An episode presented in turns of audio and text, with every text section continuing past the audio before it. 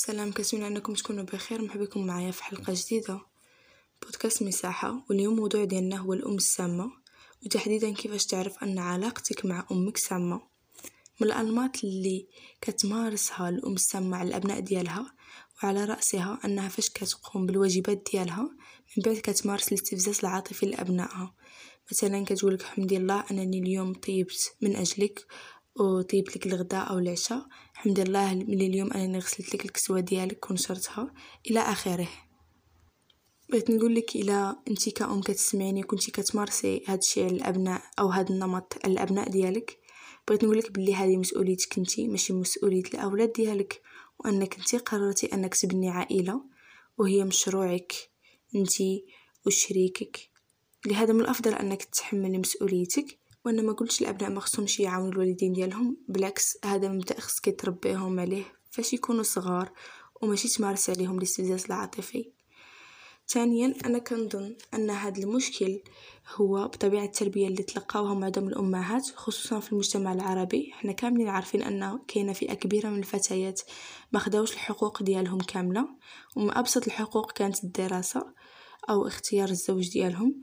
والآن هما كيمارسوا هذا الشيء على الأبناء ديالهم وكيشوفوه يعني بالنسبة لهم هذا هو الشيء العادي. وكيخليو أولادهم يترباو وكاينه غمامة على الحقوق ديالهم والواجباتهم الحقيقية والمنطقية. يعني ما كيفرزوش ما بين الحقوق ديالهم والواجبات ديالهم اللي مفروض عليهم. بطبيعة الحال لأن في الأصل الناس اللي رباوهم عندهم نفس المشكل. النمط الثاني هو المقارنة. إلا ما سمعتيش الكلام ديالها وطبقتيه أو ما كنتيش الأفضل ما بين كاع الأقران ديالك غادي تبدا تقارنك بفلان وفلانة. والحاجة الكبيرة والواعرة هو أن بعض المرات الأم كتنادي الإبن ديالها باسم فتاة أو العكس صحيح البنت كتنادي لها بالاسم ولد لأنها فقط ما مبغاش يدير داكشي اللي هي أولا اللي ستوندار خص الإبن يديرو أولا الفتاة ديره أولا بغيت نقول هذا سميتو استفزاز عاطفي اجين وإنتي كتعطي الابناء ديالك حب مشروط. إلا ما درتش ا و بي و سي ولا ما كانش فيك ا و بي و سي أنا ما غاديش نبقى نبغيك. وهذا ماشي هو الحب اللي مفروض على الأم تعطيه لأن يعني في الطبيعي أن الأم كتعطي حب لا مشروط للأبناء ديالهم وثانيا انت كتضربي لهم في الهويه ديالهم وكتشوهيها وهادشي كيعني باللي غادي يكبروا ما عندهمش ثقة في النفس وعندهم صورة مشوهة على الأنفس ديالهم. النمط الثالث هو الأم اللي ما كتحترمش الحدود أبنائها وكتبغي تدخل في كل شيء.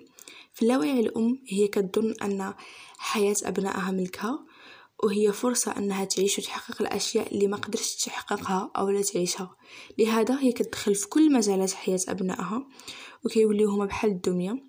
وكذلك هي كترفض المشاعر ديالهم وما كتبغيش تخليهم يعبروا أو لا يقولوا الرأي ديالهم ولانها بالطبع مرفوض. ولا أنت ما طبقتش وما سمعتش الهضرة اللي قالتها لك الأم ديالك.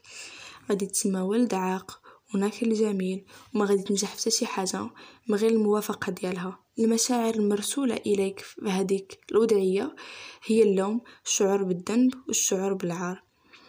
سو so, إلا وجدت نمط من الأنماط اللي أنا ذكرتها من قبل بغيت نقول لك بلي أنت راك في علاقة سامة مع الأم ديالك أو أنت راكي في علاقة سامة مع الأم ديالك.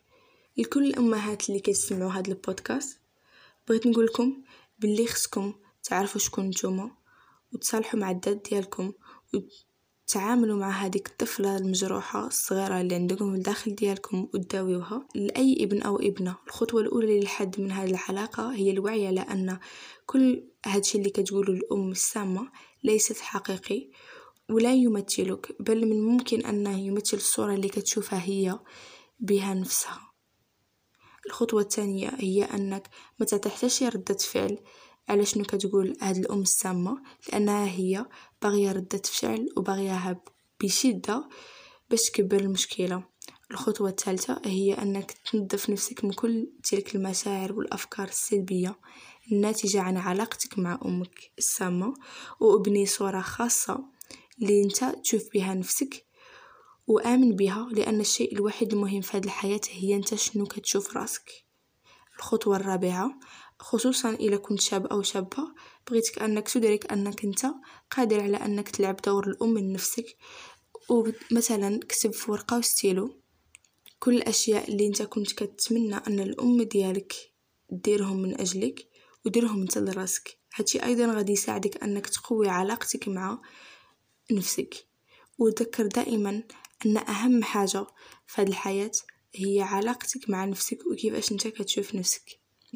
سو هذا هو البودكاست ديالنا. كنتمنى أنني نكون نفعتكم. ووضحت لكم الصورة نتاع العلاقه السامة ما بين الأم والأبناء ديالها. نتلاقاو في حلقة جديدة. نخليكم على خير.